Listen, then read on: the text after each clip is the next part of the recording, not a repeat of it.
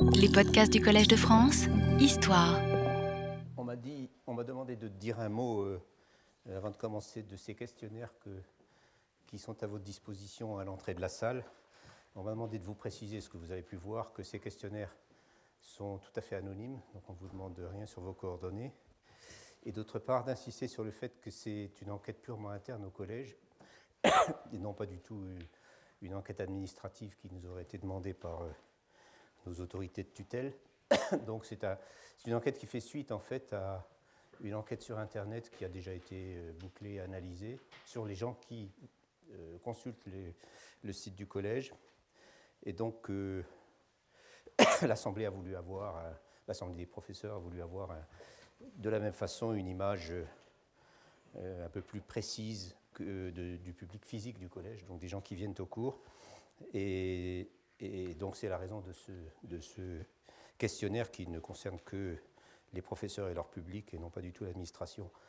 donc vous pourrez, euh, si vous le souhaitez, et nous le souhaitons beaucoup, euh, le remplir à la fin du cours et le laisser, euh, je crois qu'il y a une, urne où vous pourrez le déposer. Donc j'avais annoncé à la fin de, mon premier exposé deux choses. La première, c'est que les podcasts du Collège de France, Histoire, cette année sera consacrée à sera consacré à l'examen de certains événements importants dans l'histoire de la transition des Ming au Qing au Tiangnan, donc dans le Bayangtze, euh, basé sur des documents autobiographiques et sur les témoignages euh, dont j'ai rappelé la nature il y a huit jours. Plus précisément, j'avais annoncé que je parlerais des calamités naturelles qui dévastent la région comme elle ne l'avait jamais été de mémoire historique au début des années 1640, donc juste à la veille de la conquête mandchoue. Ensuite, je parlerai de la façon dont les populations locales, toutes classes confondues, se sont comportées pendant la dite conquête.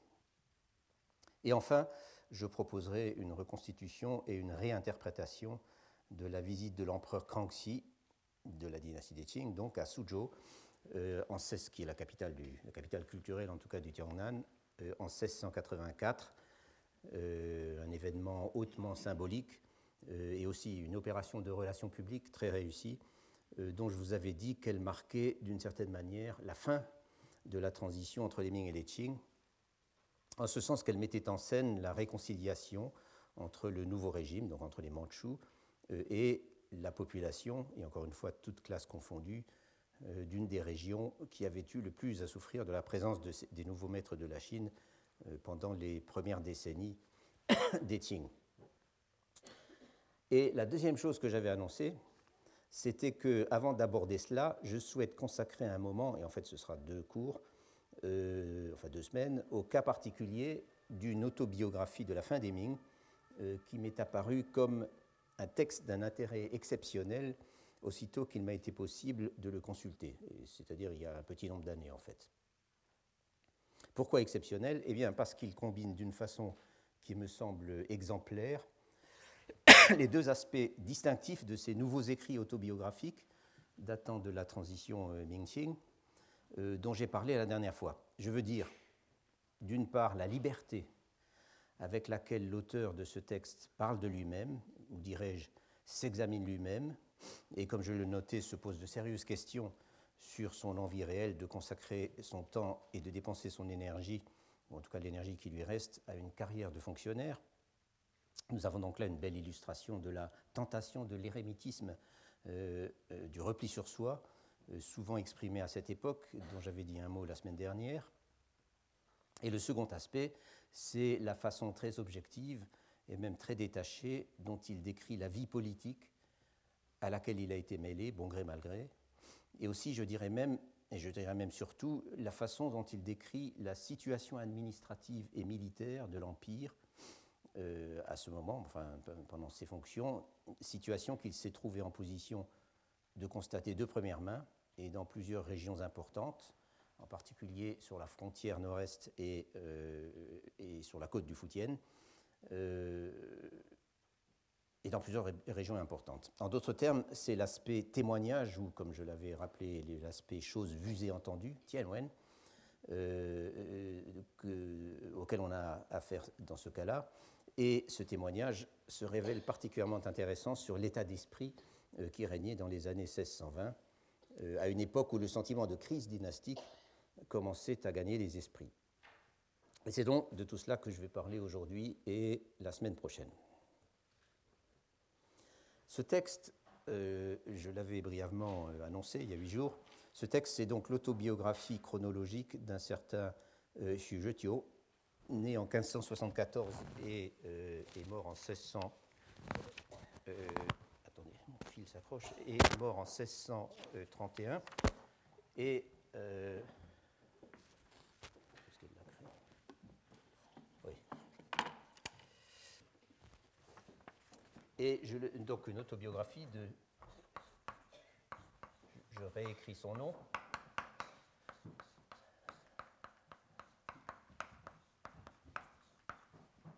Et je note euh, au passage, si le format même de l'autobiographie chronologique euh, n'est pas propre à la fin des Ming, ou ni même à la transition euh, entre les Ming et les Qing, il n'en semble, semble, pas moins avoir connu une vogue particulière pendant cette époque. Et de nouveau beaucoup plus tard, au XIXe siècle, mais de ça je parlerai une autre année. Il est d'ailleurs difficile de dire pourquoi. Sinon peut-être que c'est une forme qui permet de parler en longueur de soi-même euh, et de tout ce qui vous concerne et vous préoccupe. En effet, la trame strictement chronologique, on a en quelque sorte des cases annuelles euh, à remplir d'informations, euh, qui est la, définition même du format des Nienpu, donc des autobiographies chronologiques, ou des biographies chronologiques en général. donc d'une part, cette trame strictement chronologique, et d'autre part, le côté, on pourrait dire, base de données biographiques, si vous voulez, euh, du genre me semble autant de bonnes raisons pour euh, euh, avoir été autant de bonnes raisons pour les auteurs pour ne pas hiérarchiser les choses. Je veux dire pour ne pas donner l'exclusivité aux événements considérés comme plus importants historiquement ou comme mettant le mieux en valeur le sujet, donc l'auteur de l'autobiographie, ou simplement parce que ces événements sont édifiants ou ces, données, disons, données mises en autobiographie sont édifiantes et correspondent au canon de l'honorabilité lettrée. Et donc, euh, dans une autobiographie chronologique, euh, on n'a pas peur d'empiler les détails, je dirais. Et c'est pourquoi d'ailleurs les Nienpu, qu'ils soient biographiques ou autobiographiques, sont parfois des textes extrêmement longs. J'ajoute que les autobiographies chronologiques entretiennent des rapports évidemment étroits avec les journaux que tenaient beaucoup de lettrés et qui, par définition, énonçaient les, choses au jour le jour, ou en tout cas au fur et à mesure qu'elles se présentaient, même si tous les jours n'étaient pas remplis, euh, et telles qu'elles étaient perçues, si je puis dire, en temps réel. Et de fait, l'auteur de la biographie de Xu une courte biographie qui précède le texte proprement dit, et qui est pour l'essentiel une sorte de résumé, euh, cet auteur, qui est un disciple dont, le nom importe peu, affirme que Xu euh, notait systématiquement tout ce qu'il faisait et que c'est sur la base de ces notes qu'il a donc composé son autobiographie euh, à la fin de sa vie. Cette autobiographie de Xu est donc structurée de façon chronologique ou analytique, comme on dit parfois.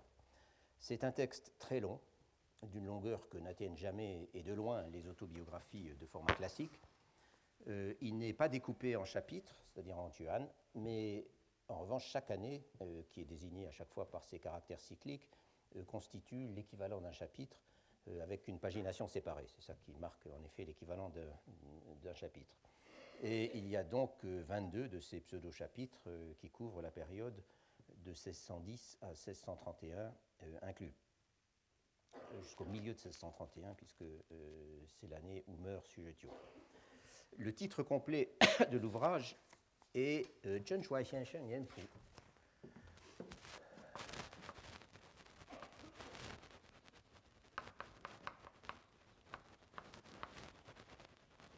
Donc Nian Pu, et bien sûr le mot euh, générique pour les, biographies chronologiques, et Zhen Shuai, voici, qui signifie littéralement euh, et Xian Sheng, ça veut dire monsieur. Pardon. Voilà, euh, John donc, Donc ce titre signifie quelque chose comme chronique de l'apprentissage. Non, pas, excusez-moi, pas Nien je suis époux. Je suis en train de. Voilà, chronique de l'apprentissage de Monsieur Chen Shuai. Et euh, on trouve aussi le titre simplement euh, euh Xu c'est-à-dire euh, chronique de l'apprentissage de Monsieur Xu. Et pour la communauté, j'appelle simplement le Xu époux. Chen Shuai, dans ce titre, dans le titre complet, signifie franc ou sincère. et il faut croire que c'était un des surnoms de Xu Jetio, puisque tous les lettrés possédaient un ou des surnoms d'usage social, disons, euh, supposés se référer à quelques traits de leur personnalité ou à quelques particularités de leur vie. Euh, par exemple, c'était souvent le nom de leur jardin ou de leur studio, etc. Je ne sais pas s'il faut voir dans ce nom de John Shuai une allusion à la Société des gens sincères, la John Shuai Hui, qui était une sorte d'amicale formée autour du célèbre homme d'État des Song du Nord au XIe siècle, Ce Maguang, euh, lorsque ce Maguang s'était replié à Loyang après avoir été évincé du gouvernement. À l'époque de Xu Zhetio, donc euh, au, début du, siècle, du XVIIe siècle, les membres du mouvement Donglin, dont j'ai parlé la dernière fois, fourniraient un assez bon parallèle à cette opposition repliée à la campagne. Mais en fait, on n'a pas d'indication que Xu Zhetio ait particulièrement été en rapport ou en sympathie avec eux. Autrement dit, je ne suis pas sûr du tout que dans ce surnom, il y ait la moindre allusion euh, à l'amical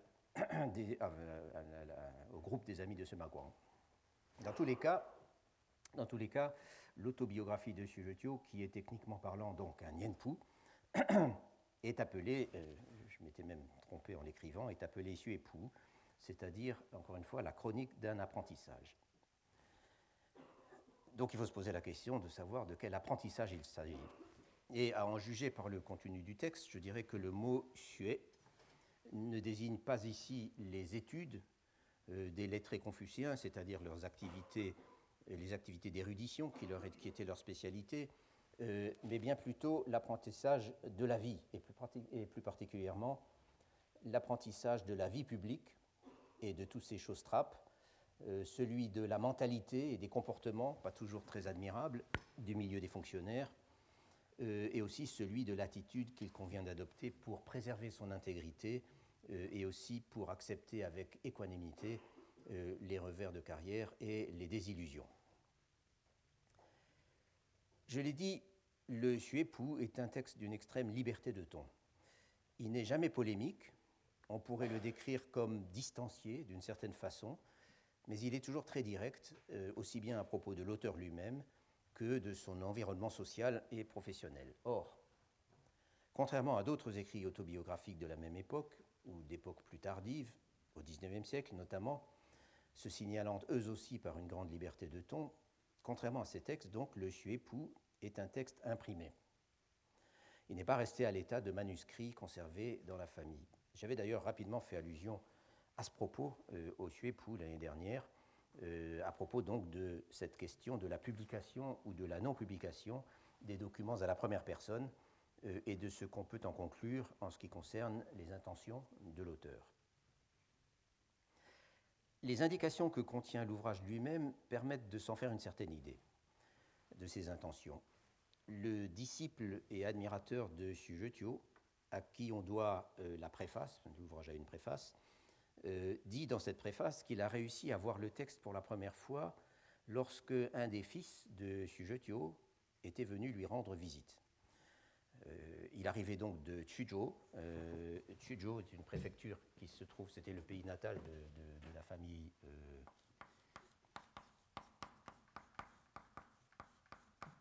C'est une préfecture qui se trouve dans l'intérieur montagneux de, la, province du Zhejiang.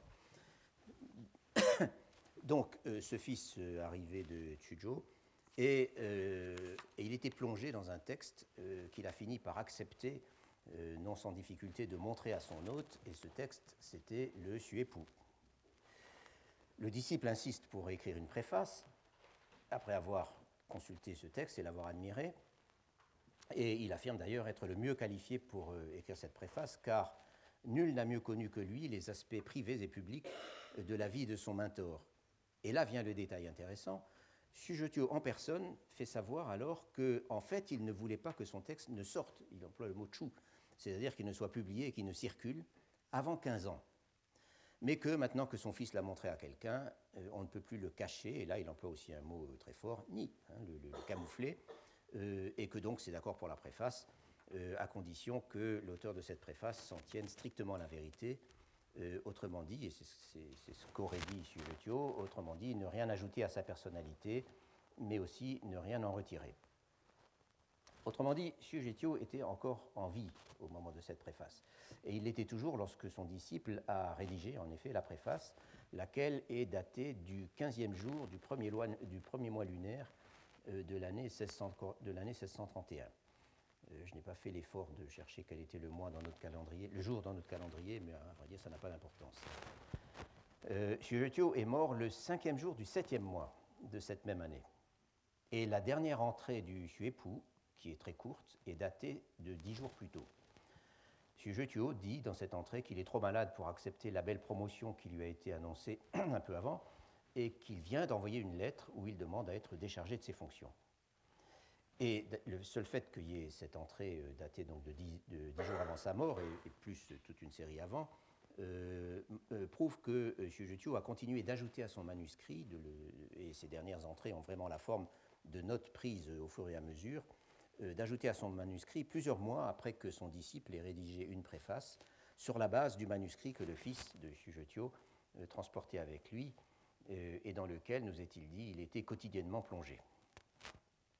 Tout ceci suggère donc un texte destiné d'abord à instruire et édifier la descendance de l'auteur. Et d'ailleurs, l'entête du premier chapitre porte les noms des trois fils, il faudrait plutôt dire des trois fils survivants, parce qu'il y en avait un quatrième qui était mort jeune, donc des trois fils euh, de Sujetio, suivis du mot dou, qui signifie lire, lire un livre. C'est donc leur lecture, et je comprends cela comme signifiant que ce texte a été composé par euh, euh pour que ses fils le lisent. Et d'abord eux, même s'ils n'excluaient pas, on l'a vu, que euh, le texte puisse un jour tomber dans le domaine public, tout en préférant que ce ne soit pas trop tôt. Peut-être à cause de toutes les allusions à des personnalités contemporaines qu'on y trouve. Mais finalement, euh, nous l'avons vu, Shujutio a accepté le principe de la publication et le Suépou a été préparé pour cela par euh, ce même fils, euh, qui était son fils aîné survivant, disons, en 1633. la date est donnée à la fin du texte et les planches d'impression ont probablement été gravées tout de suite après. Cela étant, si le Suépou a été donc imprimé, il ne semble pas qu'il ait eu beaucoup de diffusion, pour dire le moins c'était à l'évidence ce qu'on appelle, en jargon, disons, euh, sinologique, une édition familiale. Une édition familiale, c'est-à-dire euh, une édition dont les planches d'impression avaient été gravées dans la famille, c'est-à-dire à la maison, euh, par des ouvriers invités pour ça, et qui était destinée à des proches ou à des connaissances, et qui était tirée, surtout, c'est ça qu'il faut bien savoir, c'est que publier, ça veut dire d'abord graver les planches, mais ensuite on tire en papier seulement au fur et à mesure de la demande, euh, et qui était donc tiré au fur et à mesure des demandes euh, venues d'amis euh, ou d'admirateurs. Et la rareté de ce texte imprimé est sans doute la raison pour laquelle le titre, enfin ce texte, cet ouvrage, est absent des index des ouvrages prohibés à l'époque des Qing, donc des Tinshu, des livres interdits, alors que son contenu l'aurait certainement destiné à ce sort s'il avait été repéré par les limiers du gouvernement euh, chargé de pourchasser tous les écrits euh, susceptibles d'offenser la susceptibilité des Mandchous. C'est ce qu'on a appelé euh, l'inquisition littéraire, ce qu'on a appelé en anglais d'abord l'inquisition littéraire à l'époque des Qing, laquelle date surtout du XVIIIe siècle. D'ailleurs, Xu est également l'auteur d'un traité sur la défense des frontières qui, lui, a été dûment prohibé euh, et, de même, il est beaucoup question des frontières dans l'autobiographie, comme on le verra euh, la semaine prochaine. Et, enfin, euh, donc ce texte a été prohibé, il en reste, je crois, un seul exemplaire survivant. Enfin, dernier indice de rareté, il ne subsiste justement de l'autobiographie de Sujetio aujourd'hui qu'un seul exemplaire, autant que je sache, conservé à la Bibliothèque nationale de Taïwan. de Taïwan. Cet exemplaire euh, en fait, faisait partie de la collection d'ouvrages rares de la bibliothèque de Pékin, ou plutôt de Beiping, comme s'appelait Pékin à cette époque, d'ouvrages rares qui ont été mis en caisse juste avant l'invasion japonaise pour être envoyés à l'abri à la bibliothèque du Congrès à Washington. Et par chance pour nous, enfin pour les chercheurs, lorsque cette collection a été restituée à la République de Chine en 1965, autrement dit à Taïwan, puisque c'était la Chine euh, légitime, c'était encore à l'époque euh, la Chine légitime. Euh, lorsque la collection a été restituée donc à Taïwan, on en a fait un microfilm intégral, un microfilm dont on trouve des copies dans un certain nombre de grandes bibliothèques occidentales, mais pas en France malheureusement. Et c'est ainsi que j'ai pu en faire un tirage complet à l'université de Princeton, pour être précis, où les tirages sur photocopie sont gratuits, euh, un exemplaire que je conserve précieusement et sur lequel donc je travaille. Je m'en suis d'ailleurs servi de cet exemplaire pour parcourir le texte et en étudier certains épisodes dans une série de séminaires à l'école des hautes études en sciences sociales, enfin mon séminaire de l'ES, euh, en, 2003. C'est un texte euh, très long, comme je l'ai dit, et c'est un texte aussi assez difficile. Et c'est bien pourquoi j'ai décidé de le revisiter aujourd'hui euh, à la fois pour, le reconsidérer dans la perspective des exposés que je suis en train de faire, et aussi pour en profiter pour essayer de résoudre euh, un certain nombre de problèmes qui restaient pendants. J'en ai résolu quelques-uns, mais pas tous. J'avais fait allusion au Xuepu de, de, de Xujetio dans mon cours de 2001, mais c'était alors avant d'avoir pu mettre la main sur le texte lui-même. Et ce que j'en avais dit euh, à ce moment était entièrement basé sur les quatre pages, ou trois ou quatre pages, je crois, qui lui sont consacrées dans le livre de Pei Wu, euh, consacré à l'autobiographie confucienne, un livre que j'ai très souvent cité l'année dernière,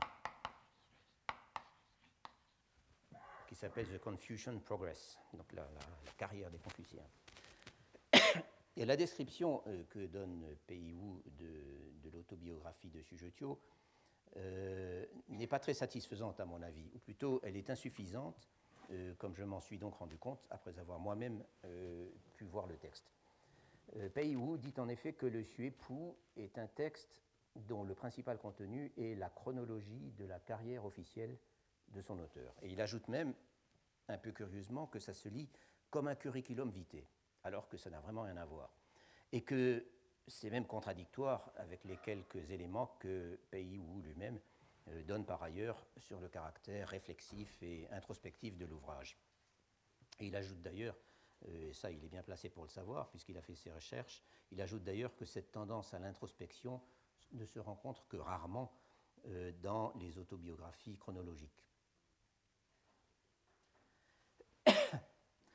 Il semble d'ailleurs impliquer euh, je parle toujours de Pays Wu, que si réflexion et introspection il y a, c'est dans ce, texte de, de, c'est à propos des hauts et des bas de sa carrière, euh, de ses expériences dans le milieu bureaucratique, alors qu'en réalité, il y a beaucoup plus que cela.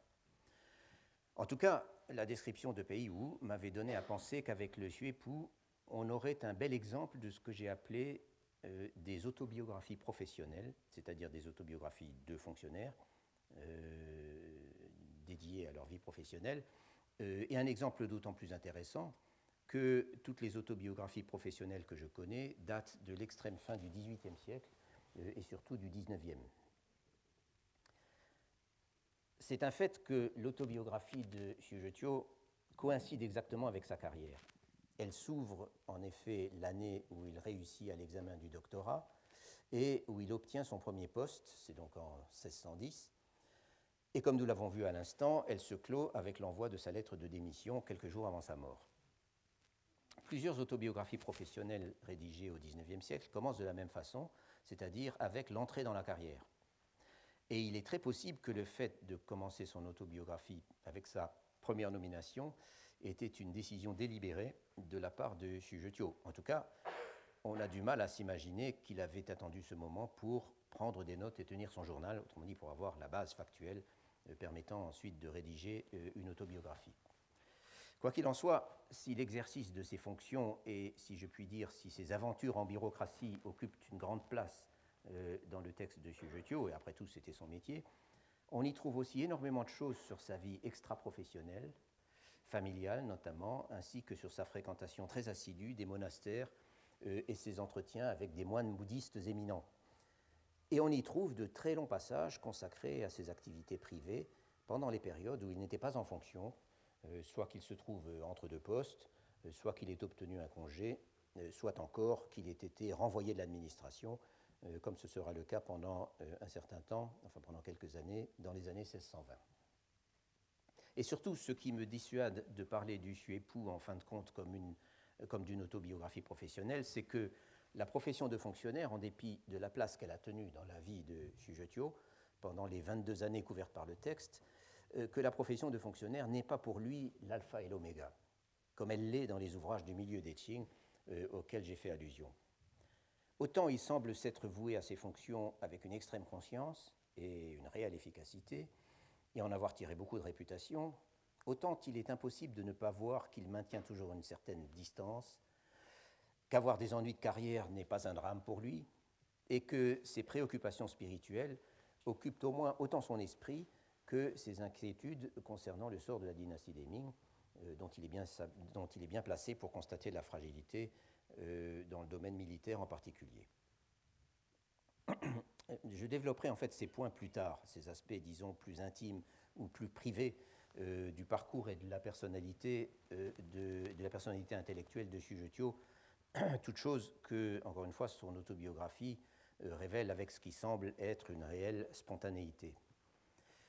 Ce que je m'apprête à faire d'abord, c'est de vous exposer au moins les grandes lignes de sa carrière publique, puisque aussi bien c'est elle qui a structuré son parcours et son évolution intellectuelle pendant cette partie de sa vie, et que c'est par rapport à elle, par rapport à sa carrière, que s'est fait l'apprentissage qui a donné son titre à l'ouvrage.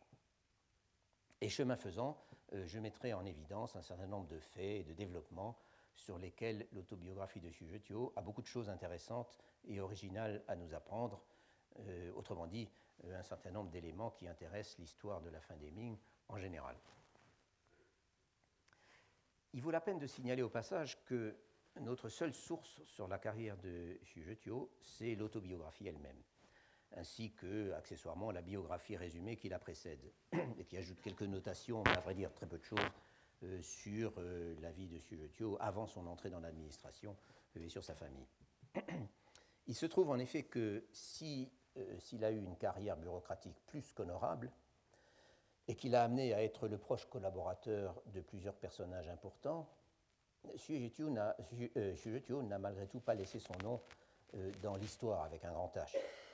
Euh, il n'est mentionné qu'une seule fois dans l'histoire dynastique des Ming, donc dans le Mingshi, et il est mentionné de façon tout à fait passagère dans la biographie d'un personnage avec qui il avait été en conflit à un moment où il n'occupait en fait qu'un poste tout à fait modeste et ce personnage a réussi à le faire destituer, et c'est donc ça qui est euh, euh, signalé au passage euh, dans le Mingshi. Et j'ajoute qu'on ne possède pas de biographie privée de Xujetio, ou d'inscription funéraire, ou de ce genre de matériaux qui permettent, en étant confrontés l'un à l'autre, de retrouver quelques faits et de combler quelques lacunes. Quoi qu'il en soit, la première chose à dire est que cette carrière a commencé relativement tard même si on a des exemples de carrière qui commencent beaucoup plus tard. Lorsqu'il finit par réussir l'examen du doctorat, donc l'examen métropolitain à la capitale, qui, se partage en un examen donné par le ministère des rites et un, examen de confirmation qui est théoriquement donné par l'empereur en principe, en personne. Donc, quand il finit par réussir le doctorat en 1610, Sujetio a 34 ans.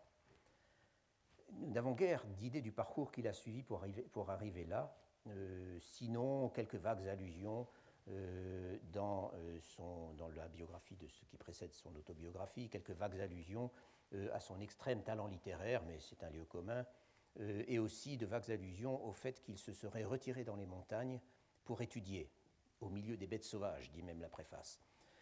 Mais il est impossible de savoir ce qui se cache derrière ces formules. Ce n'était pas, évidemment, en vivant en ermite, bête sauvage ou pas, qu'on franchissait l'obstacle redoutable de l'examen provincial, euh, et il ne nous est dit nulle part quand Sujetio, à quel âge Sujetio l'a passé, euh, et qu'on parvenait en fin de compte à cette apothéose du parcours académique euh, qu'était la réussite au doctorat. Je disais que Sujetio est entré dans la carrière relativement tard. Or, nous savons par ailleurs qu'il a essayé de se rajeunir. L'autobiographie n'en dit bien sûr rien, mais j'ai découvert ce détail curieux et intéressant dans un ouvrage récent d'un historien chinois, un certain euh, Chen Changwen, euh, dont je ne connaissais pas le nom avant. un ouvrage qui est consacré, euh, qui est paru en 2008, je crois, enfin j'en suis même sûr, et qui est consacré au système des examens euh, à l'époque des Ming. Euh, donc dans cet ouvrage, il y a un chapitre où il est question de cette pratique illégale de ce qu'on appelait l'âge de fonctionnaire, c'est-à-dire Guanyen,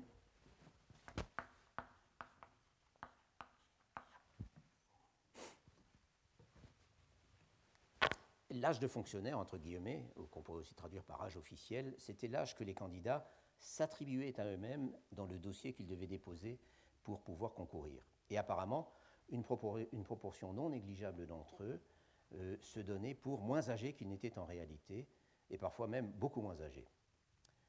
Pourquoi donc cette propension au rajeunissement, dont j'ignorais d'ailleurs l'existence, et qui apparemment n'était pas particulière au Ming eh bien, d'après Chen Changwen, cela s'expliquerait, entre autres choses, par le fait, premièrement par le fait que depuis l'époque des Song, où cette pratique est mentionnée pour la première fois, euh, c'était simplement considéré comme plus chic de remporter des succès quand on est jeune. Euh, et une autre raison, euh, en tout cas à l'époque des Ming, pourrait être qu'il y avait des limites d'âge pour certains recrutements hautement désirables pour les nouveaux docteurs, par exemple pour être recruté à l'Académie Hanlin, qui était le, vraiment le haut lieu du, pouvoir bureaucratique lettré à Pékin, euh, ou encore euh, au censorat. Quoique, on n'entrait jamais directement au censorat après l'examen, mais parfois très vite après un premier poste. En tout cas, ces âges fictifs qui apparaissaient donc dans les listes officielles de lauréats, ce qu'on appelle les Dunkelou, euh, se retrouvaient également dans diverses sortes de documents qui jouaient un rôle important dans la vie sociale de l'élite bureaucratique, par exemple des listes de membres d'une même promotion, Hein, les Tongiennes, les gens de la même année, euh, ou encore les annuaires de la fonction publique qui étaient publiés régulièrement sous les Qing, plusieurs fois par an, sous les Ming, je ne suis pas sûr, euh, ou encore d'autres types de documents. Et au début des Qing, par exemple, euh, Wang Shizhen, qui est l'auteur d'un très connu d'un recueil d'anecdotes ou de notes, disons,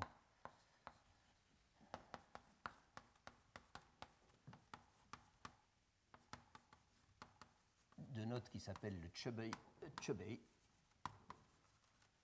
Otan, les, les propos euh, décousus euh, du nord du, de l'étang.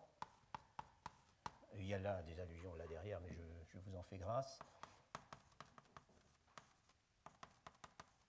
Euh, Wang donc, et c'est un ouvrage très important euh, sur le, enfin, je dis extrêmement riche et instructif sur, disons, le folklore de la vie des examens et de la vie de l'administration. Euh, donc euh, Wang Shizhen raconte que, c'est pour ça que je le cite, dans les banquets entre collègues, euh, également, les gens s'abstenaient de dire leur véritable âge et se faisaient passer pour plus jeunes qu'ils n'étaient. Pourquoi est-ce que je raconte tout cela? Eh bien, parce que, comme je le disais, Xu Zhetio a fait la même chose. On le retrouve parmi les gens, dans la liste des gens dont il peut être établi, et dont des auteurs comme Chen Changwen ont établi, en consultant divers autres documents biographiques, le Xuepu dans le cas présent, euh, que leur âge de fonctionnaire, de leur, leur euh, était inférieur à leur âge réel.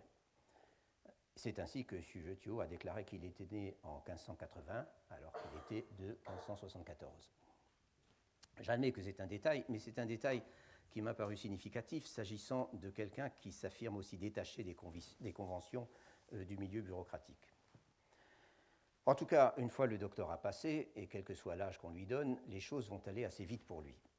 Tout de suite après sa réussite à l'examen, euh, est envoyé au censorat pour euh, observer le gouvernement. C'est-à-dire pour euh, suivre une sorte de stage euh, destiné à familiariser les nouveaux docteurs euh, avec euh, les aspects concrets, disons, du fonctionnement euh, de l'administration. ce à quoi l'apprentissage du savoir indispensable pour réussir aux examens ne préparait évidemment pas du tout. Tout le monde passait par ces stages dans les administrations de la capitale et sous les Ming, en tout cas, il ne durait pas très longtemps. Deux mois plus tard, en effet, Xu Zhetio est sélectionné pour être euh, magistrat de Shanghai. L'autobiographie ne nous dit rien, malheureusement, de la procédure qu'il a dû suivre pour recevoir cette nomination. Il est très probable qu'il a dû tirer au sort son poste, puisque cette méthode avait été instituée peu de temps avant, en 1594 exactement, euh, dans le but de décourager les trafics d'influence et la corruption dans l'attribution des meilleures places. J'en avais parlé dans un de mes précédents cours il y a déjà un certain nombre d'années, et j'avais montré que euh, si le tirage au sort des postes de fonctionnaires a été, enfin si cette méthode donc, de désignation des fonctionnaires euh, locaux a été très critiquée au début, ensuite c'est tout à fait entré dans les mœurs et on a continué de procéder de la sorte, et en fait pour la quasi-totalité des postes de la fonction publique, euh, jusqu'à la fin de l'Empire. C'est une méthode qui a ses mérites. En tout cas, et nous l'avons suffisamment vu l'année dernière, en tout cas, Shanghai, à la fin des Ming, était une sous-préfecture riche et importante, située stratégiquement, euh, avec une population nombreuse de lettrés et de gens influents, avec un très gros quota fiscal, et par conséquent considérée comme difficile à gouverner. Que Xu Zhetio ait été nommé à un tel poste quelques mois à peine après avoir passé le doctorat mérite, je crois, d'être souligné. Sous la dynastie des Qing, en effet, une fois la période d'improvisation du début passée et une fois les procédures de nomination bien établies, sous les Qing, jamais un nouveau docteur, un débutant donc, ne se serait vu attribuer une sous-préfecture aussi importante que Shanghai comme premier poste. La vision conventionnelle des 20 dernières années du règne de l'empereur Wanli, donc euh, avant 1620, est celle d'une fonction publique dans un état de totale dérédiction, et plus spécialement d'une fonction publique dans laquelle un grand nombre de postes n'étaient tout simplement pas pourvus. Et l'explication donnée à cette situation, c'est ce qu'on a parfois appelé la grève de l'empereur Wanli. Il refusait de voir ses ministres, il ne lisait pas les rapports qu'on lui envoyait, et surtout, il négligeait régulièrement de sanctionner, comme il était constitutionnellement indispensable qu'il le fasse, de sanctionner les nominations qui lui étaient soumises par le ministère de la fonction publique. Et de la même façon, il ne répondait pas aux mémoires des fonctionnaires qui demandaient à démissionner, si bien que certains d'entre eux finissaient par partir de leur propre chef euh, sans que les procédures de remplacement puissent être mises en route. Je parle de tout cela parce que euh, tout ceci pourrait, à la rigueur, expliquer qu'on remplisse les postes vacants un peu à la va-vite, euh, comme nous en donne l'impression la nomination de Zhetio à Shanghai euh, deux mois après qu'il ait passé l'examen. Cela étant, je dois dire que j'ai toujours eu des doutes, euh, sinon sur la réalité, du moins sur la gravité réelle euh, de cette situation et surtout sur l'étendue effective du problème. Il y avait certainement des dysfonctionnements au niveau du gouvernement central sous le règne de Wan Li et l'attitude exaspérée plutôt que réellement paresseuse, ainsi que le comportement trop souvent capricieux de l'empereur Wan Li euh, n'arrangeait évidemment pas les choses. Mais d'un autre côté, nous ne manquons pas de sources pour voir que localement, même s'il y avait beaucoup de problèmes, l'administration était loin d'avoir cessé de fonctionner et que bien au contraire, on trouve de nombreux exemples de magistrats ou de préfets activistes poursuivant les efforts de réforme fiscale entrepris depuis le milieu du XVIe siècle, réussissant à mener à bien des travaux d'infrastructure, mettant toute leur énergie à combattre les situations de famine, et cela jusqu'à l'extrême fin de la dynastie, comme nous le verrons plus tard, et enfin faisant fonctionner l'appareil judiciaire avec une rigueur tout à fait remarquable. Et à ce propos, il ne faut pas oublier que le long règne de l'empereur Wanli, il a régné de 1573 à 1620, euh, est en fait une période exceptionnellement productive en manuel de technique judiciaire et en commentaires pratiques du code pénal, euh, comme nous l'avions vu en séminaire euh, il y a quelques années. De tout ce que je viens de dire, et aussi bien les difficultés que les réalisations, la carrière de Zhetio donne beaucoup de témoignages intéressants. Il arrive donc à Shanghai au milieu du 11e mois lunaire 1610, ce qui techniquement serait en fait le tout début de 1611 dans notre calendrier, euh, puisque l'année lunaire ne coïncide pas exactement avec l'année solaire. Il ne s'est d'ailleurs pas pressé, puisqu'il avait reçu sa nomination au sixième mois, euh, et qu'il est d'abord passé par chez lui, euh, à Tuzhou, donc beaucoup plus au sud. Cela dit, au moment où il arrive, il se retrouve directement en première ligne, et même très exposé. Je parlais un instant de réforme fiscale. Il n'est bien sûr pas question aujourd'hui d'entrer si peu que ce soit dans le détail euh, de ces réformes qui sont parties des provinces au milieu du XVIe siècle, parfois même de certaines localités, euh, où elles étaient entreprises à titre expérimental par euh, des fonctionnaires activistes, et qui ont ensuite été progressivement étendues à tout l'Empire. C'est un, processus, enfin une histoire extrêmement complexe, dont le moindre intérêt n'est pas de montrer que des réformes décisives, cruciales même, et qui ont engagé en fait l'administration de l'Empire jusqu'à la fin, pouvaient tout à fait partir de la base de l'appareil administratif et ensuite se diffuser grâce à la circulation des idées et de l'information euh, pour être en fin de parcours euh, adopté par le gouvernement central et intégré à la, législation nationale. Ce qui, en l'occurrence, je veux dire, euh, parlant de réforme fiscale, n'a été complètement achevé que dans les années 20 du XVIIIe siècle. Mais ce qu'on peut malgré tout dire, très schématiquement, c'est que ce processus de réforme fiscale euh, visait à la fois à simplifier et à rendre plus équitable et accessoirement plus rentable euh, un système qui se signalait précisément par sa totale confusion et par une quantité d'abus et de passe-droits. Et ceci concernait en tout premier lieu le système extrêmement compliqué et pesant de corvées ou de services, c'est-à-dire de prestations en travail et en service, ou alors euh, de prestations en équivalent argent euh, l'administration se chargeant elle-même d'engager du personnel salarié. C'est ça en fait qui s'est répandu de plus en plus à partir du milieu des Ming.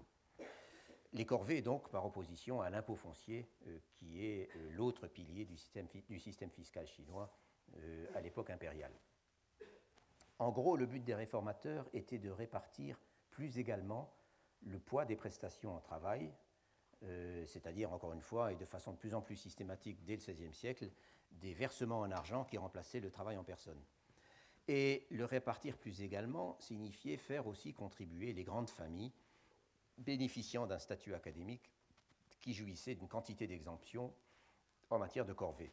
J'avais pas mal parlé l'année dernière euh, des privilèges fiscaux de l'élite académique sous les Ming, euh, lesquels étaient particulièrement exorbitants dans cette région du Tiangnan dont nous parlons. Donc, quand Xu Zhetio entre en fonction au tournant de 1610 et 1611, le gouverneur du Jiangsu, la province dont dépend Shanghai, est un certain Xu Minshi, qui a été nommé là un an plus tôt. Euh, Xu Minshi, pour être exact, euh, je, rappelle au passage que, à strictement parler, il n'y avait pas de gouverneur de province sous les Ming. Attendez, c'est Xu Minshi. Oui, c'est ça.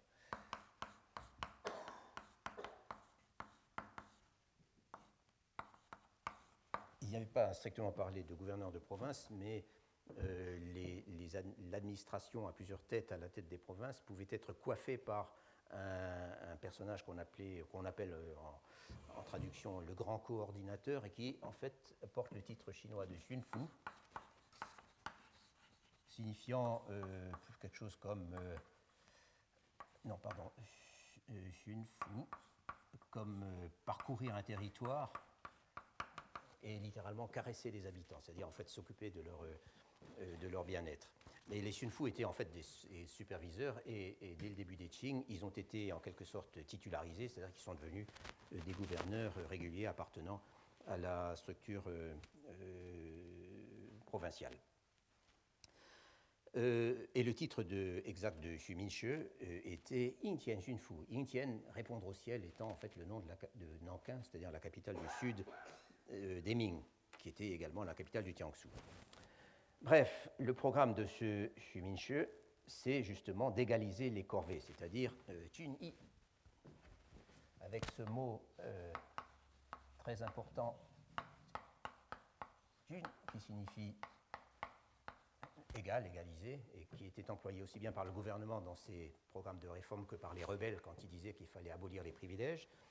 Donc, euh, son programme, c'est d'égaliser les, corvées, et par exemple, sa biographie dans la monographie provinciale du Fujian, euh, la province dont il était originaire, dit simplement à l'époque, les notables, c'est-à-dire les Tinshen, les gens qui avaient des, degrés académiques du pays de Wu, c'est-à-dire du, du Tiangnan, ne contribuaient pas de corvée ou à la corvée. Xu Minche demanda au trône à ce qu'ils soient égalisés, euh, c'est-à-dire que leurs charges soient égales à celles des autres, ce qu'il souhaite égaliser. Et une autre source dit que Xu Minche a envoyé un mémoire dans lequel il demande également à Chun-Yi à égaliser les corvées et que ce mémoire a été approuvé par l'empereur.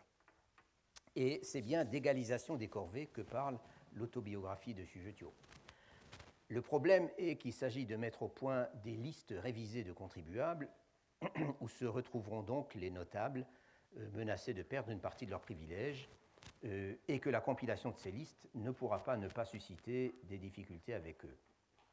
Et quand Xu arrive à Shanghai, tout reste à faire.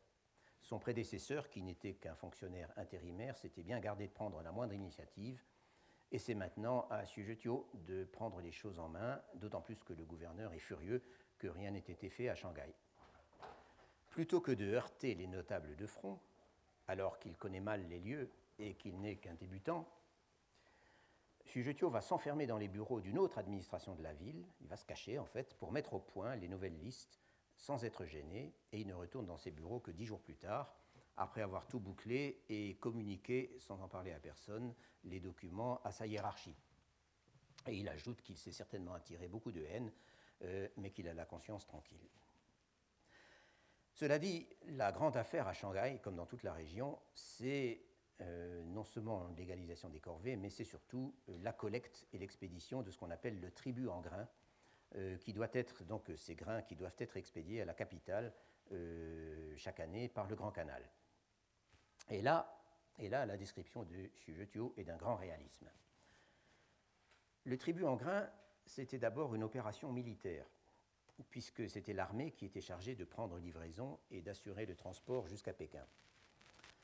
Un régiment de la garde impériale de Nankin, donc encore une fois capitale du sud de la dynastie des un régiment de la garde impériale de Nankin débarque donc à Shanghai lorsque les opérations doivent commencer, c'est-à-dire au début de l'année, euh, et ces soldats sont de véritables terreurs, euh, la ruine des malheureux habitants de Shanghai.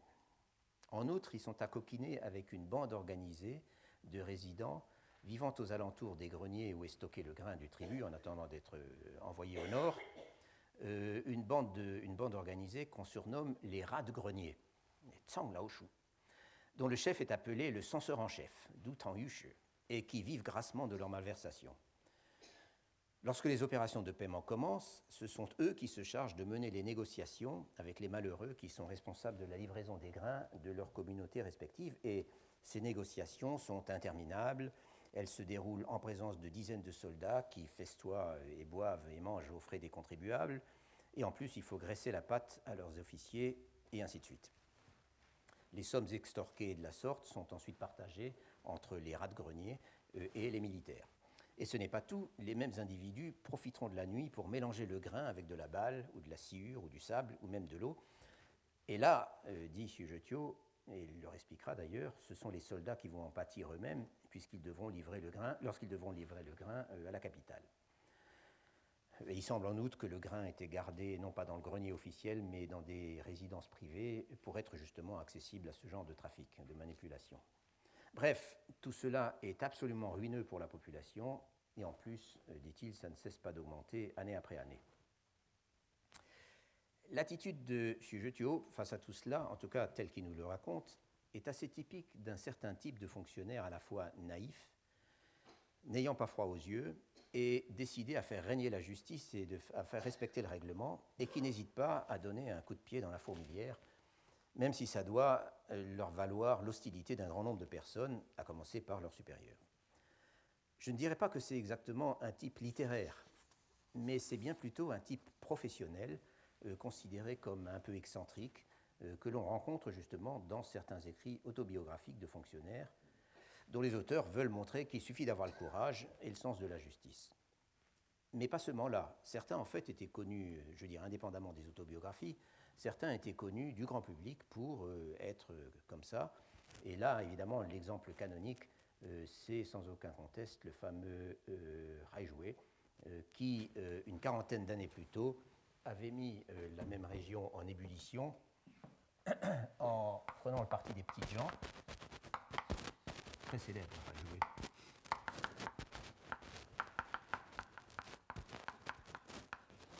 et en particulier en décrétant que les contrats de dépendance, euh, donc d'esclavage dont j'avais parlé l'année dernière, étaient, étaient illégaux.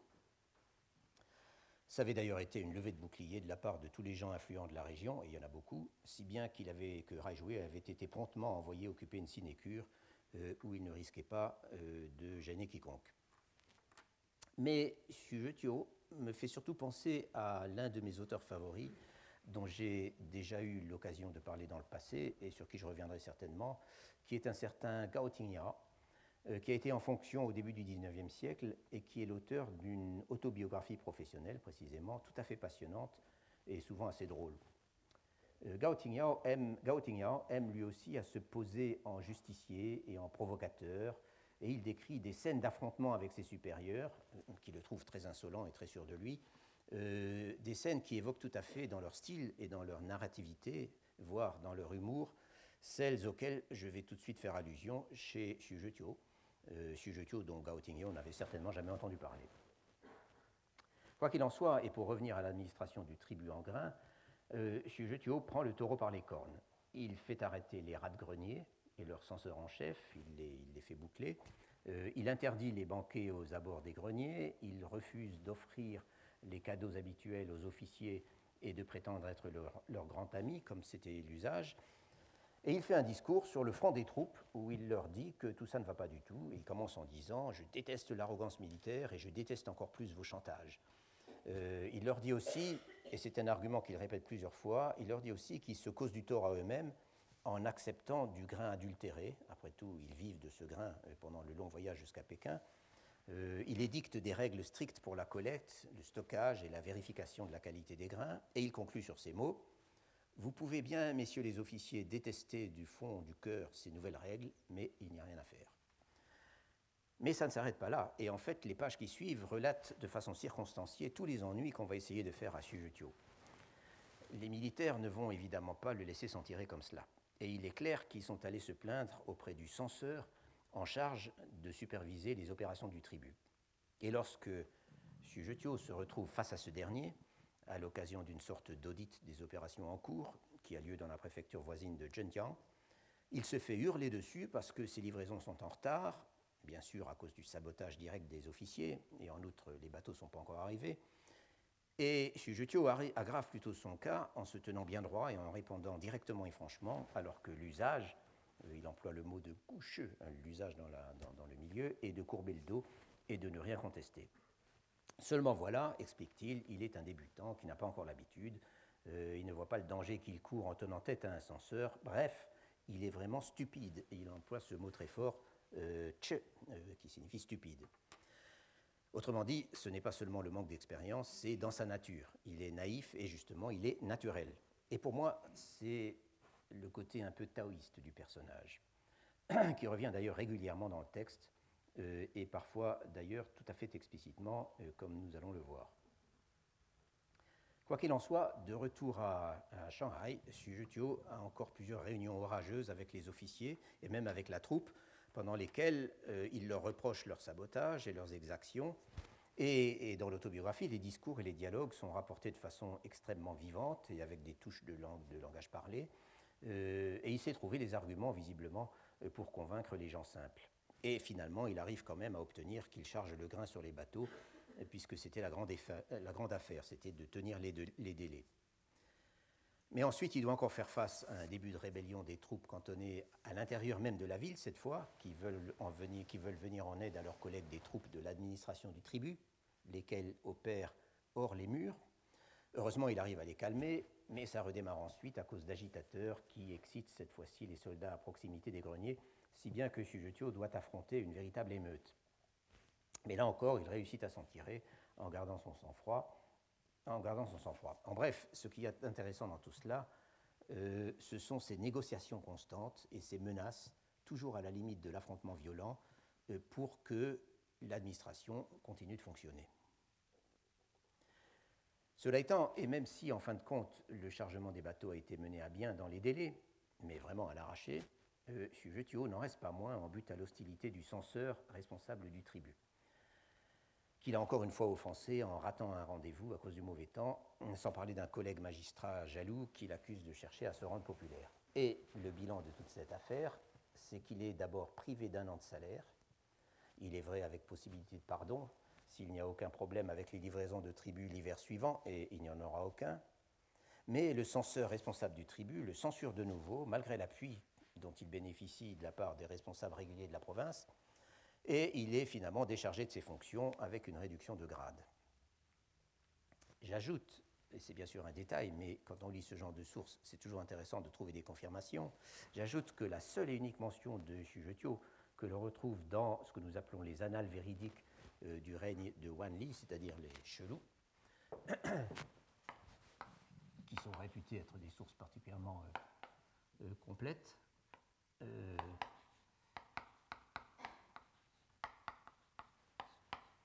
donc chaque empereur après sa mort, ont compilé euh, des annales véridiques qui étaient des annales au jour le jour des activités de la cour et du gouvernement central et de, l'empereur lui-même. Donc, euh, la seule mention euh, de Sujetu qu'on trouve dans les annales véridiques de Wanli, et c'est normal puisque ce n'était après tout qu'un modeste magistrat, est justement à propos de cette affaire. Vers la fin de 1610, un des deux vice-ministres des Finances se plaint bruyamment dans un mémoire des retards dans le fonctionnement du tribut, retard dans la collecte, retard dans le, retard dans le transport, euh, retard dans le retour des bateaux à vide, etc. Et fait à ce propos état des, dénonciateurs, des dénonciations du censeur du tribut à l'encontre de Xu Zhetuo et de son collègue de la sous-préfecture voisine de Qingpu. Et donc, euh, dans cette entrée assez brève du Chelou, euh, les deux magistrats se font effectivement priver d'un an de salaire. L'aventure shanghaïenne de Xu s'arrête donc là après à peine plus d'un an dans ses fonctions, les premières qu'il ait jamais exercées donc. Ça valait la peine de s'y intéresser un moment, je crois, d'abord comme témoignage sur le fonctionnement du tribut, je veux dire premièrement sur le désordre incroyable qui régnait sur place, et d'autres sources en parlent, mais dans le langage bureaucratique conventionnel, alors qu'ici on a une vignette extrêmement réaliste. Témoignage également sur la situation inconfortable, pour dire le moins, des fonctionnaires locaux face à une soldatesque incontrôlable et toujours prompte à s'agiter, et nous avions vu l'année dernière qu'après la conquête mandchoue, ce sera encore bien pire, toujours dans la même région. Et ensuite, comme témoignage sur la façon dont tout cela euh, était suivi de près par les autorités supérieures et par la cour, comme le confirme le passage des annales véridiques auquel j'ai fait allusion, et même l'empereur. Ce qui invite une fois de plus à se méfier des considérations habituelles sur la quasi-absence de gouvernement euh, à, la fin du règne de Wanli. Et d'autre part, ces quelques pages de Xujetio sur son premier poste offrent un contraste tout à fait intéressant avec ce qu'il va avoir à dire de sa deuxième magistrature, car là, il va se, il va tirer, il va se tirer avec les honneurs d'un poste euh, où il aura passé plusieurs années, et je dirais que le récit qu'il en donne euh, de cette deuxième magistrature offre, par contraste avec le récit de Shanghai, un mélange assez surprenant de décontraction et d'efficacité. Après avoir quitté Shanghai au début de 1612, donc, euh, Xu retourne au pays natal, au Zhejiang. Mais après quelques mois de retraite, il reprend la route pour Pékin afin de solliciter un nouveau poste. Ce qu'on comprend, mais le texte est assez allusif, ce qu'on comprend, c'est que c'est par piété filiale, par devoir envers ses parents, car ceux-ci n'ont pas encore été anoblis. Qu'est-ce à dire? Eh bien, depuis la dynastie des Tang, et même avant, les fonctionnaires méritants pouvaient demander l'attribution de titres honorifiques de fonctionnaires ou d'épouses de fonctionnaires euh, à leurs parents, voire à leurs grands-parents et arrière-grands-parents, euh, ou même à leur épouse principale et à ses, et à ses ascendants. Et ces titres, qui étaient décernés par édit impérial, pouvaient être hérités par leurs enfants. Ce système était appelé euh, fengzheng, Fong euh, euh, étant le mot. Fong signifie euh, attribuer un fief à l'origine. Donc, Fong est le mot qu'on employait quand il s'agissait de donner ses titres à des parents encore en vie, alors que Zheng était employé lorsqu'il s'agissait de parents décédés, à titre posthume. Et il y avait euh, au ministère de la fonction publique euh, un bureau spécial qui ne s'occupait que de ces dossiers. La réglementation là-dessus était extrêmement complexe et sans cesse révisée, et je n'ai pas de raison évidemment de m'y attarder ici, c'est d'ailleurs d'un intérêt limité. Ce qui importe en revanche, et qui est intéressant, c'est qu'on peut voir dans une quantité de sources, en particulier biographiques, euh, que ces appellations honorifiques conférées par l'empereur étaient considérées par tout le monde comme étant de la plus haute importance. À la fois parce que c'était une manifestation de piété filiale de la part de celui qui, en obtenait de l'attribution, et parce que ça comptait beaucoup dans un contexte où les familles de l'élite faisaient tout pour renforcer leur prestige au sein de leur communauté. C'était donc une affaire de compétition sociale être ou avoir été fonctionnaire sans avoir pu honorer ses ascendants de cette façon, c'était, si vous voulez, une tâche sur votre réputation. Donc, sur le chemin de Pékin, pour solliciter un nouveau poste, Xu déclare à peu près à un ami Mon père et ma mère n'ont pas encore été anoblis, comment dès lors pourrais-je vivre en m'en désintéressant? Ce poste, il va donc l'obtenir à la fin de, l'année, de cette année 1612, et ce qu'on voit à partir de là, fait assez penser pour le coup à cette situation de laisser aller dans la gestion du personnel administratif euh, dont j'ai parlé tout à l'heure. Xu est nommé auprès du chef de l'administration de la province du Huguang, euh, autrement dit la très grande province qui correspond au, Hubei et au Hunan actuel. Euh, donc le chef de l'administration c'est le Buzhengse, enfin ça ce sont des termes techniques, et il est nommé dans un poste tout à fait subalterne qu'il appelle, ou plutôt qu'il l'écrit, Tia, mais euh,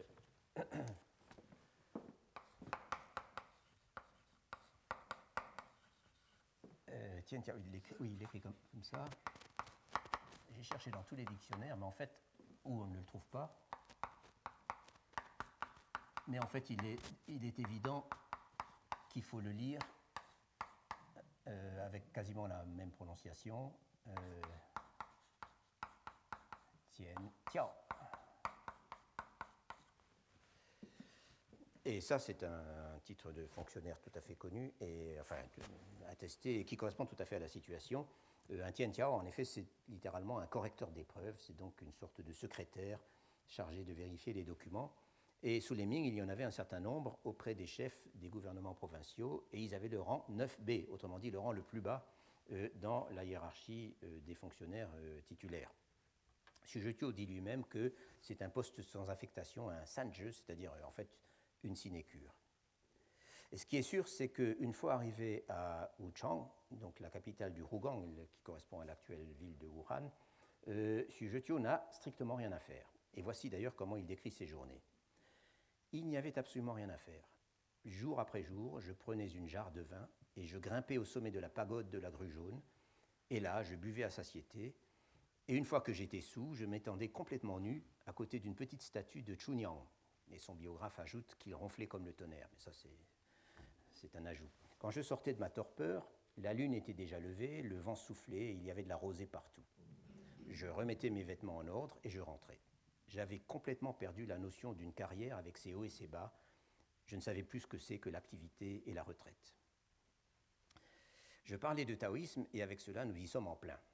La pagode de la grue jaune d'abord, donc euh, euh qui existe depuis l'époque des Trois Royaumes euh, et a été reconstruite à de multiples reprises, est un des hauts lieux du taoïsme dans la vallée du Yangtze.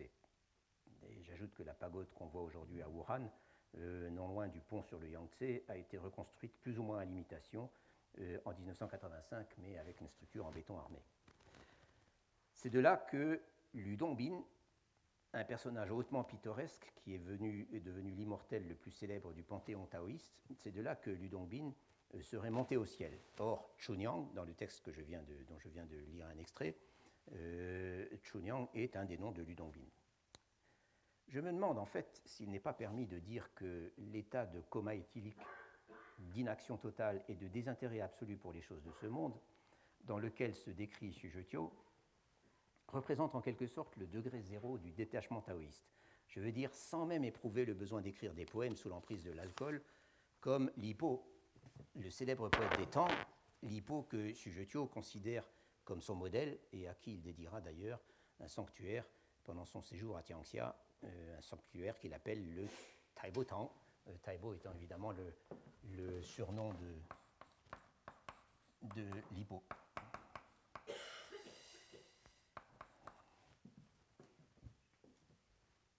Nous voilà donc fort loin des péripéties haletantes et de la pression quotidienne du poste de Shanghai. Mais après quelque temps, euh, va être obligé de reprendre de l'activité. Et là encore, les conditions dans lesquelles il est devenu magistrat de la sous-préfecture la plus importante du Rougouan donnent une certaine impression d'improvisation.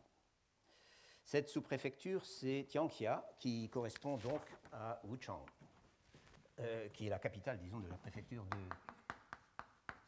de Wuchang.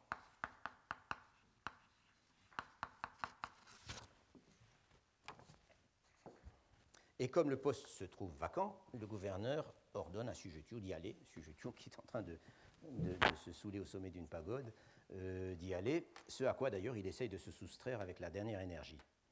Et une fois en poste, il prend les choses de façon, là encore, un peu taoïste, en traitant les affaires à mesure qu'elles se présentent. Et en fait, il a une curieuse impression d'inactivité dans ce Yamen, laquelle s'explique lorsqu'il découvre qu'il y a des fonds importants qui restent inemployés parce que, pour résumer une histoire un peu compliquée, parce que les commis en charge des finances les mettent de côté pour rembourser les déficits de l'année précédente, eux-mêmes dus à leur malversation. Xujetio, pourrait-on dire, est alors repris par l'activité. Il fait en effet faire un audit approfondi des comptes de Tianxia et réussit à tout remettre en ordre. Et bien sûr, les commis sont punis. Et la suite contient beaucoup d'épisodes de ce genre qui seraient évidemment beaucoup trop longs d'exposer en détail. Ce que je voudrais simplement souligner, et que je trouve intéressant, c'est parce que ça ne laisse pas de surprendre, tant c'est éloigné de l'image classique du magistrat surmené. Il est vrai que cette image a surtout été popularisée par les fonctionnaires modèles des Qing dans leur manuel. Ce que je voudrais simplement souligner, c'est que d'un côté, les quelques années que Xu Zhetio va passer dans le poste de Tianxia sont indéniablement un succès, et que d'un autre côté, il explique comment il réussit à se réserver beaucoup de temps libre pour ses distractions et ses méditations, euh, pour sa vie spirituelle en quelque sorte.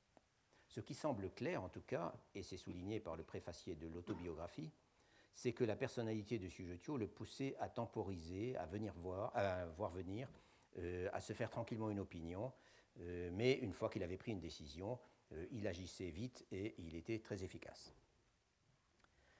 Je disais que la réussite de Sujetio à Tianxia est indéniable.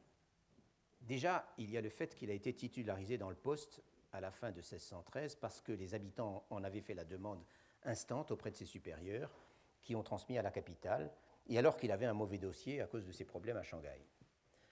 Nous savons aussi qu'au terme de ces trois premières années, il a rédigé une sorte de bilan destiné à être présenté au gouvernement central à l'occasion de l'audience avec l'empereur à laquelle il était tenu de se rendre au bout de trois ans, donc, euh, comme c'était la règle sous les Ming. Ce dossier qui est intitulé Tianxia Tiche, donc euh, rapport sur Tianxia, semble avoir été publié, mais malheureusement, il n'existe plus aujourd'hui. En 1616, Xu est recommandé comme fonctionnaire exceptionnel, comme Zhuo Yi, et il est promu à un poste métropolitain l'année suivante. Et ce qui se passe ensuite, euh, j'en parlerai la prochaine fois.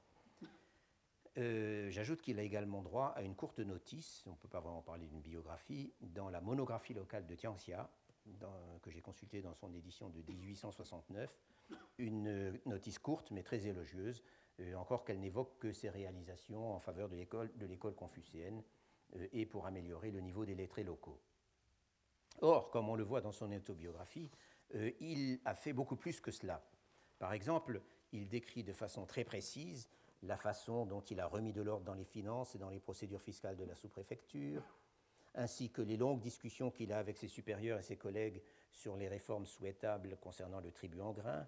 Euh, là encore, euh, le tribut en grain, mais le système du tribut au Rougouan était très différent de celui. Euh, ce n'était pas du grain qui était destiné au Grand Canal et à la capitale. Enfin, peu importe. il parle aussi de la construction d'un nouveau grenier à Wuchang, etc., etc. Toutes choses qui montrent encore une fois qu'à cette époque, l'État des Ming possédait encore de grandes capacités d'organisation et d'intervention dans les provinces en tout cas.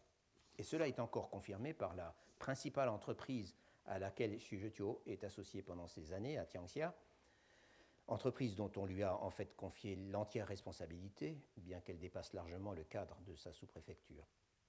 Il s'agit de la reconstruction, et en partie de la construction tout court, entre 1613 et 1615, d'un vaste dispositif de digues sur la rive sud du Yangtze, euh, en amont et en aval de Wuchang, euh, digues dont certaines servent aussi de route et sur laquelle la monographie locale de Tianxia et les documents du Roubaix nous donnent une quantité de détails qui confirment parfaitement le récit de Xujetio.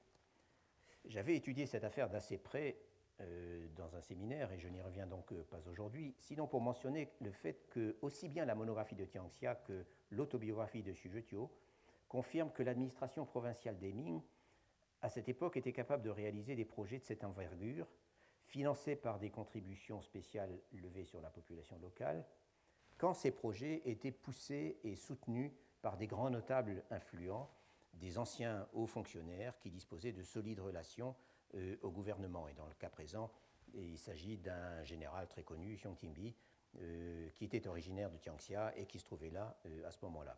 Et il est caractéristique de voir que dans ces sources bureaucratiques, si vous voulez, la monographie locale, comme la monographie locale, le nom de Sujetio n'apparaît même pas. alors que l'autobiographie montre qu'on lui a confié la maîtrise de toute l'opération et que c'est lui qui était sur le terrain. Je parlais des périodes de loisirs que Xujetio affirme avoir réussi à se ménager en dépit de sa charge. En fait, c'est surtout vrai après l'achèvement des grands travaux dont je viens de parler, c'est-à-dire en 1616, où il y a un chapitre très court, et il explique quand même que, comme il a l'habitude de se lever avec le chant du coq et que les affaires de la sous-préfecture sont de moins en moins lourdes, dit-il, tout est réglé vers midi, et il peut alors consacrer l'après-midi à boire. Il reprend ses beuveries au sommet de la pagode, euh, à se distraire et à méditer. Et c'est alors qu'il se lance en particulier dans l'aménagement du sanctuaire dédié à l'hippo. Nous verrons la prochaine fois qu'arrivé à Pékin, Xu Zhetio, qui n'a pas les relations nécessaires pour se voir offrir un, beau poste euh, à la capitale, va se retrouver une nouvelle fois dans une sinécure. Mais après quelques années de purgatoire, il va de nouveau être plongé dans le tourbillon de la politique, et cette fois-ci comme spécialiste recherché des affaires militaires. Et son témoignage prend alors une nouvelle dimension, en même temps que sa vie personnelle euh, s'enrichit de nouvelles expériences et de nouvelles réflexions, si vous voulez, que son apprentissage se poursuit. Et c'est donc de cela que je parlerai euh, dans huit jours. Je vous remercie. Retrouvez tous les podcasts du Collège de France sur www.collège-de-france.fr.